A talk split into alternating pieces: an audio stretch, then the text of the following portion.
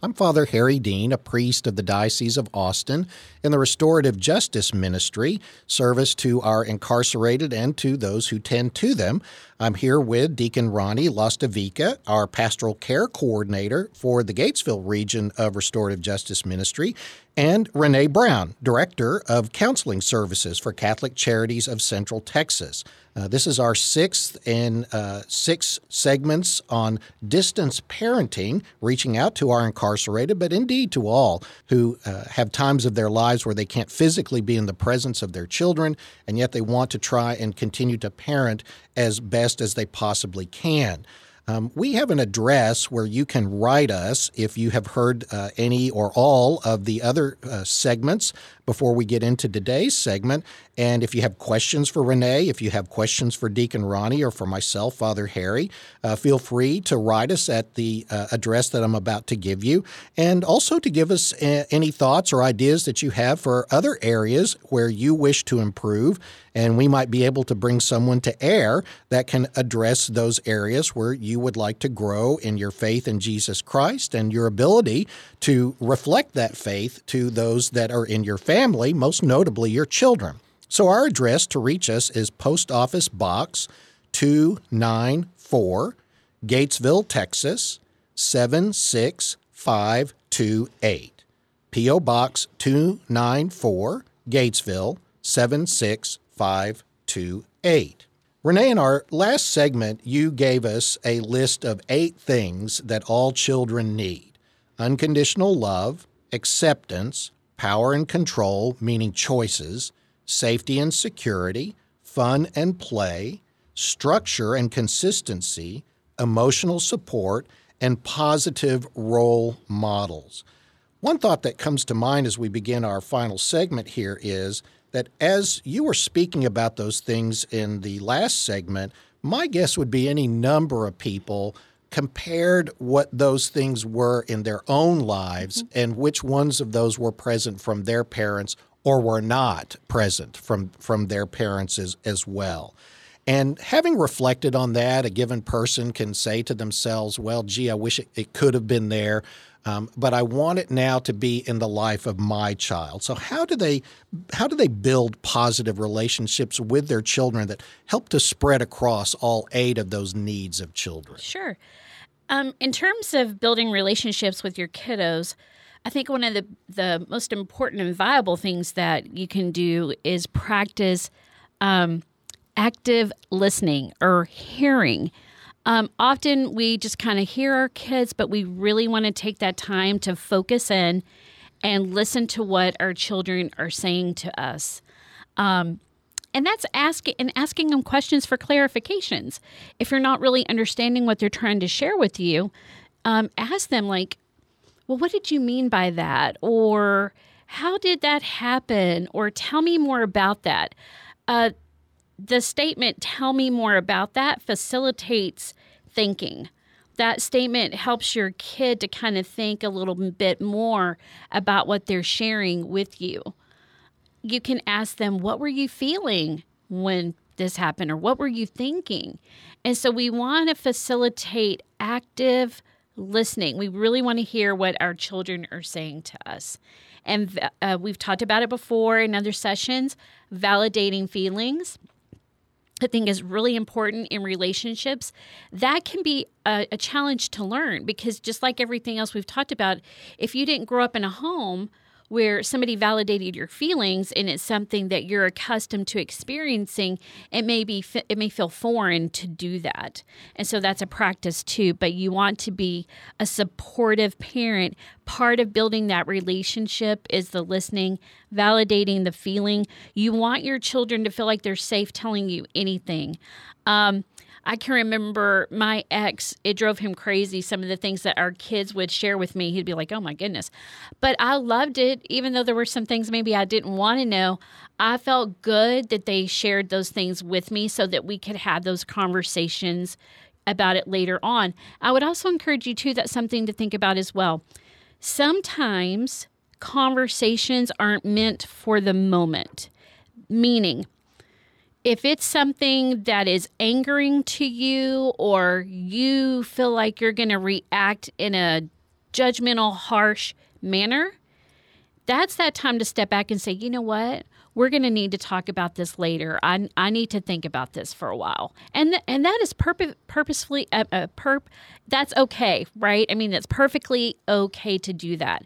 Sometimes as parents, we feel like we have to address something immediately, but we may not be in the best frame of mind to address certain things. So for example, um, my kid when he was like uh maybe 16, him and some friends stole my car. And he was very honest about what they did. And in the moment, I mean, I'm, I don't mind telling you, I was irritated, you know, like, but I knew me well enough to know that this was not the moment to address it. His friends were there, so I didn't want to humiliate him.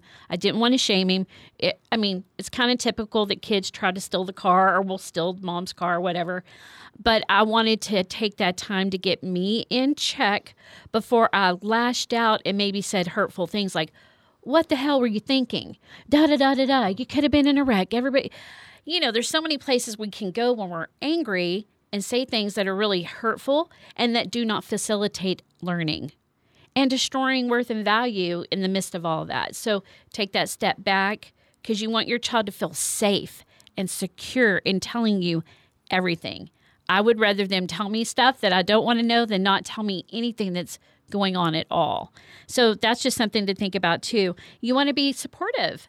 You know, maybe they're wanting to do something that you don't really get, like, hey, I want to play the violin. And you're like, oh, wow, I don't even like classical music or something. It's not about you. Take yourself out. This is about them and maybe their interests. So you want to support some of the things that maybe they're interested in, as long as it's legal, right? Like I'm not supportive all the across the board, but certainly those things that maybe are different from you you want to be able to support that. And talking about their feelings, we do not talk about feelings enough. It's interesting because I've heard uh, parents will come in and go, My kid is in their feelings. I didn't even know what that meant. I was like, What does that statement even mean? It's almost like parents didn't want their children to express feeling. I think it's scary for us as parents or we feel like because we are the parent, we're supposed to know everything. We're supposed to have all the answers to everything. And you know what? It's okay that we don't know everything and we're not always going to have the answers.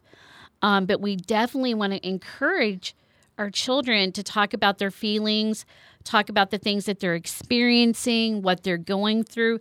This is how we create that relationship and getting to know them as individuals.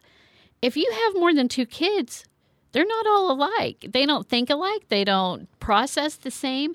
You know, you want to know them as individuals um, and be accepting. Everything that we talked about in the eight things that kids need kind of play into the building of the relationship as well.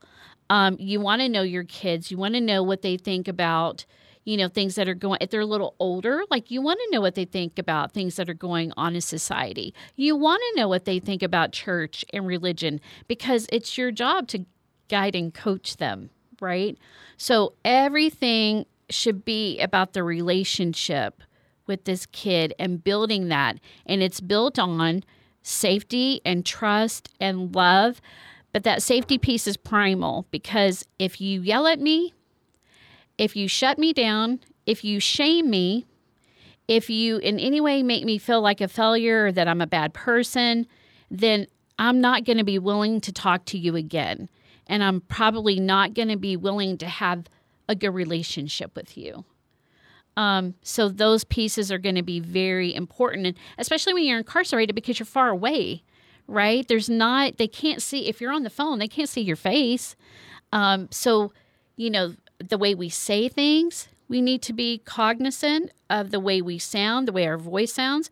If we're in person, we need to be cognizant of the way our facial expressions read. If you look really hard, my my dad, um, who is fabulous by the way, but he could look at my younger sister a certain way, and she would cry. Like you know, it was just devastating that he was looking at her like that. So there's so many things that are important to be aware of when you're creating the relationship uh, with your kiddo. Um, one of my kids that I worked with in counseling, her dad was incarcerated. And what this is so minute but so huge to her. In one letter that he wrote her, he called her his princess, and he had always called her his princess. But in the next letter, he didn't call her that. And that one thing she noticed and st- it stuck out to her. And she's like, Well, what if I'm not his princess anymore? Like, what does that mean? Like, we did this whole session on what, do, and I said, Well, let's write him a letter and find out because maybe he just forgot to put that in there. He, or he may not have realized like how important that was to her that she was still his princess, even though she was getting older, those kind of things. And so, you know, being very cognizant of some of maybe the relationship pieces you've had before and how they're going to play into the current relationship too. Let me do one follow up on that before mm-hmm. we move to the next question. And that would be the reality that when a parent is in a distance parenting re, uh, reality, whether it's military deployment mm-hmm. or incarceration, which is our primary topic, but spread that wherever it applies, um, that's going to mean that they've got a set of circumstances that are not normal. Mm-hmm. Uh, that they're having to overcome and navigate a day in and day out life reality where they're at. And then they hear what you're talking about, what we're talking about today. And if I'm a parent in that situation, particularly in prison, I might say, gee, that's an awful lot of work that she's talking about. I'm barely hanging in here, just mm-hmm. navigating mm-hmm. my daily uh, life in, in, incarcerated. So my question is, how do you can you give some advice about how to shift gears from me mm-hmm. to being that parent? I think one of the things that you could do to help is in your day, if if there's a way to do it, is to carve 30 minutes in your day, just 30, that it's about somebody else other than you. So realizing that for incarcerated persons throughout the day, you may have a job there or you may have um, classes that you're taking, or maybe you're just hanging out on your bunk and you do have to be aware of surroundings. You do have to be aware of what's going on. I mean, you have to be on your toes all the time because there's violence and all these other things that are happening. But if there's somehow in some way that you can get in 15, 20, 30 minutes where you can literally and you may have to write it down. I am not an incar- incarcerated person. Now I need to be in dad mode. I need to be in mom mode. Let and, and take notes. Notes are helpful. I take notes um, for these presentations that we're doing. Right, notes will help you but just writing some things down like you know my daughter you write your daughter's name and just write down some things about her that you want to remember or you know little things that you remember about her personality. Do the same thing for your son or your other daughter just to kind of keep you on some to- your toes or what are some things that you want to talk about. But literally you have to pull yourself out of that place. It kind of goes back to i think segment one or segment two when i talked about um, I was teaching and, you know, I had to retrain myself. Like when I went into school every day, I was a teacher. When I came out of school, I became mom, right? So this is the kind of the same thing. You're training your brain. Everything is training the brain.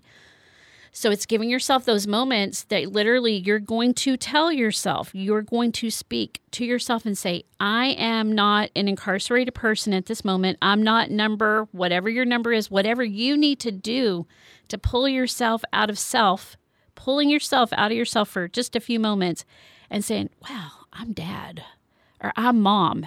Right now, I'm Shelby's mom.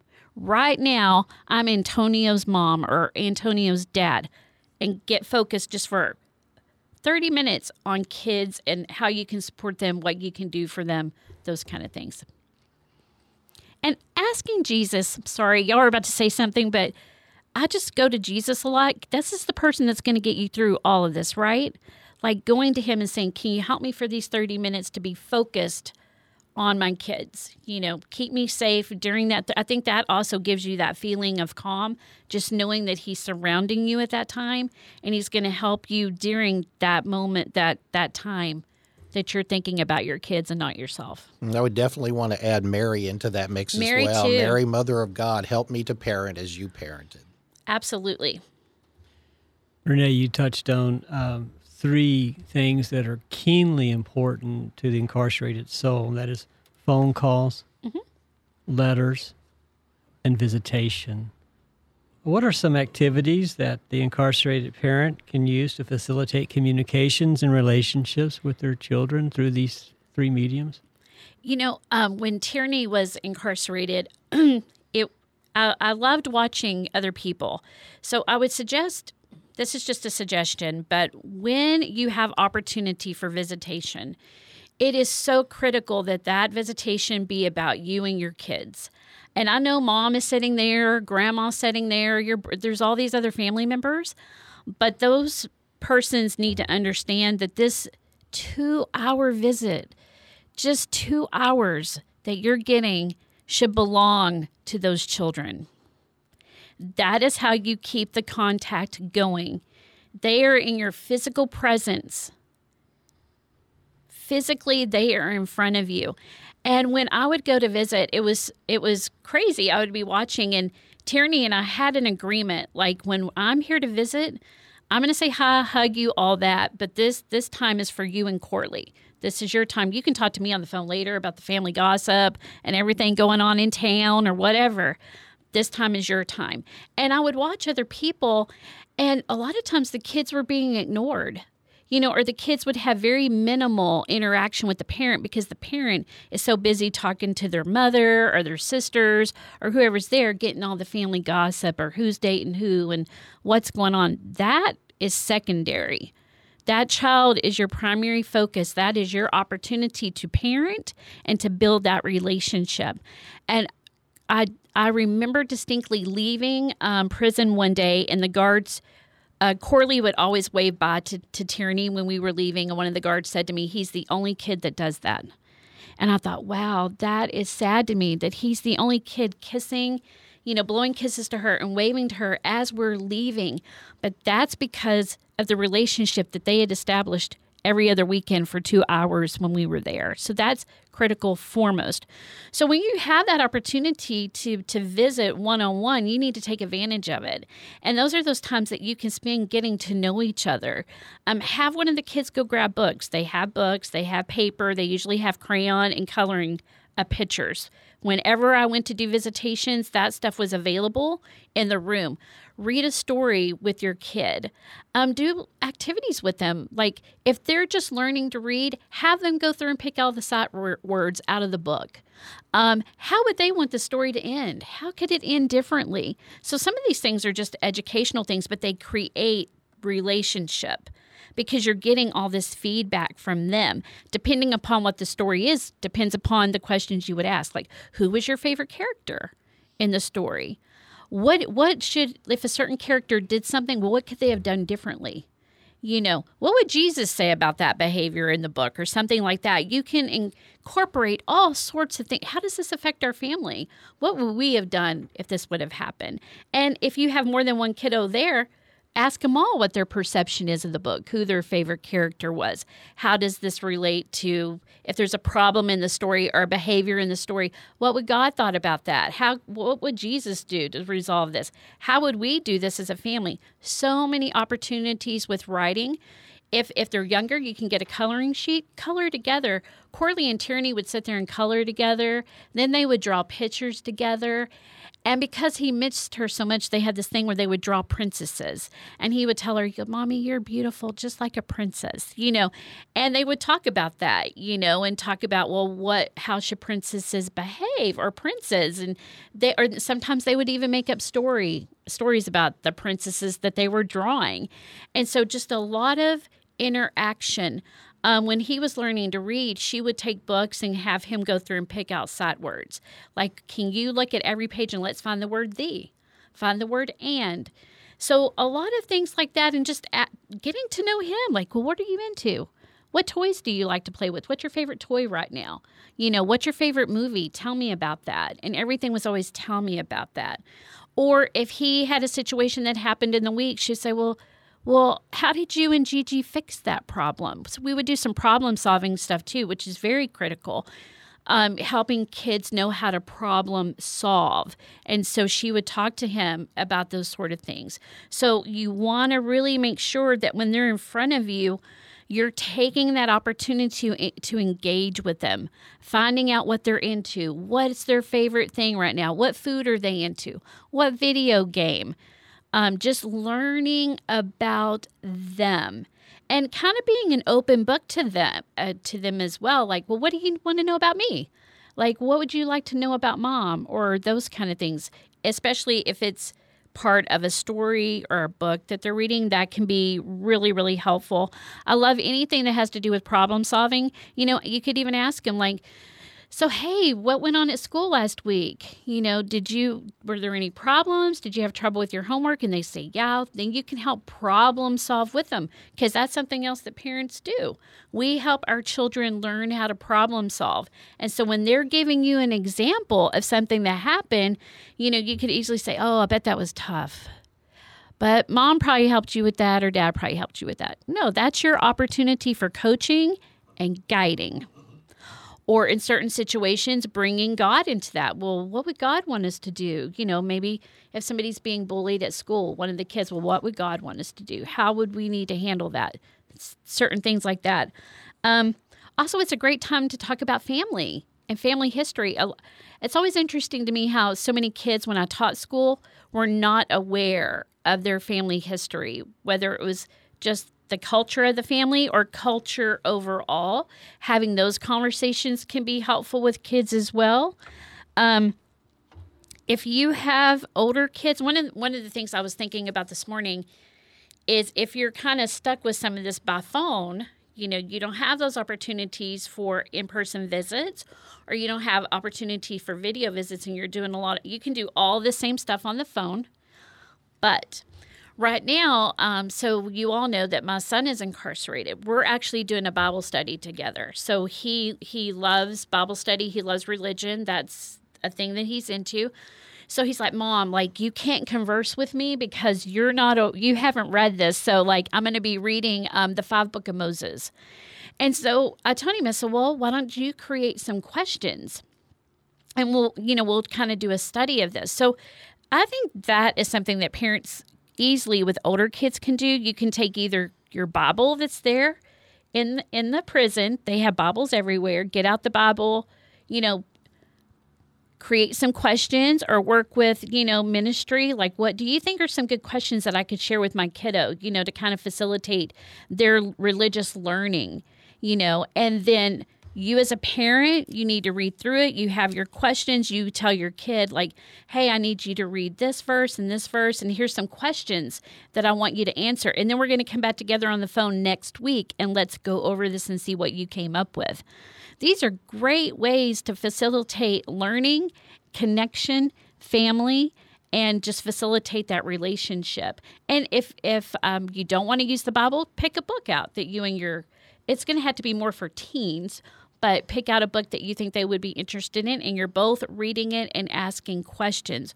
What is the learning from this? How do you relate to this character? What do you think could have been done differently? How would you have liked the story to end? So there's a lot of different activities that you can actually do from afar. If your children are uh, younger, you could you could create your own worksheets. I created worksheets for my kids, right? So you could create some worksheets for your kiddos and mail them to them. If you have access to a stamp and paper and pencil, like kind of doing the dotted letters. And that way your kiddo can practice doing their letters. Or you could even write stories where and put a word box at the bottom and they have to go in and do, you know, fill in the blanks kind of thing. Uh, you could do math problems so there's different activities that you can do and mail it to them and then they're going to mail it back to you hopefully. Same thing with um, drawing pictures. I mean you could take a piece of paper uh, draw something about your family mail it to your kid and they're going to fill in the rest. So like you draw the picture of the house well what is our you know what does this look like to you in terms of family you're going to mail it to your kiddo. They're going to fill it in with flowers or trees or people, whatever they want, and they're going to mail it back to you. And then it's open for discussion when you see each other in person or when you see when you're talking over the phone. And so those are just some of the the few activities that I came up with. You could even put together some problem solving things on your own. Like if this problem arose, how would you work through it and then coach your kid on how to do it. So it could be something like well, a kid at school is bullying you. How how are we going to problem solve that situation? And then you help your kid over the phone or in person make out a problem solve, you know, create a document for problem solving through that situation. And that could be a multitude of situations for them. So those are just some of the activities. I, uh, coloring pages. Um, it was funny. Tierney would do that sometimes and get now get clarification. I don't want to get anybody in trouble, but sometimes she would have coloring pages or something that somebody drew in prison. She would send it to him and ask him to color it, and we still have those. Um, we still have some of those pictures in his drawer. Letter writing. I think is just one of the the best things that you could do for creating that relationship. You know, talking and asking your kids questions. You know, it could be just remember what the, what do you remember about your kid? You know, I remember when you were small and you loved dinosaurs. Kids love that stuff. That that right there says, "Oh, I did have an attachment with my parent. We did have a relationship. He or she remembers these things about me." And so sharing some of your memories and then, but what's new now? You know, maybe you're not into dinosaurs now, but maybe you're into something else. Corley, we still have those letters and the pictures that she drew, or the pictures that she would have other people draw, or the cards that she sent him. He has them in a box under his bed. And one of the pictures actually hangs on his bulletin board in his room. It's been there now for four years. And those things were so meaningful that to him that he wasn't forgotten, he wasn't abandoned. She was still thinking about him. She was still finding ways to communicate with him and to be creative with him. And so those are just some of the things that you could do with your kiddo, either in person, over the phone, um, or letter writing. I could think too, um, just comes to mind if the child or children of the incarcerated person are regularly getting to go to Mass. Um, and I, in the prison where I'm at, am regularly going to Mass. Um, do a comparison. Mm-hmm. Um, talk about what did, what did the, the priest or deacon preach about that weekend at your place, at my place? What they sing? Um, what you know? Any number of things. Was there uh, something that that was different, or something that caught mm-hmm. your attention, or something that was funny, and and literally get into a dialogue about their experience of liturgy and your experience of liturgy and, and kind of grow together uh, in that because, you know, what do families do when they're driving home from church? I'm sure that they spend a fair amount of time uh, breaking down what happened or what didn't happen in Mass. And this would be a way to kind of replicate that as well. And it doesn't have to be all serious or theological. It can be that, but it can also be fun as well. If people mispronounce something, or, or if, like in my case, I sweat constantly. So I'm sure that the ladies and the gentlemen find that to be something amusing. And, and so, you know, did your priest sweat as much? Well, I bet mine sweated a bucket, you know, and, and well, mine was only a glass. Whatever it might be that, that, that keeps them c- connected in a like experience with their child. Oh, I think that's wonderful. When we, um, so I'm a new Catholic, but um, my grandson is not Catholic. Took him to Catholic church for the first time and he cried. So afterwards, I asked him, I said, Corley, what were you crying about? He goes, The song was so beautiful, it made me weep. And I thought, wow, how touching. So that's that's a great idea for facilitating relationship. Well, we're grateful to you for these six segments that we've done. Uh, we are planning another six segments on post incarceration. What do I do now that mm-hmm. I'm out? You've had two children that have been through that process. Um, you're a licensed professional counselor, 23 years as a teacher. We're greatly looking forward to what you, you can tell us about all that in, in our next six segments. Again, uh, if you want to write us, P.O. Box 294, Gatesville 76528. Glory to the Father, to the Son, and to the Holy Spirit, as it was in the beginning, is now, and ever shall be, world without end. Amen.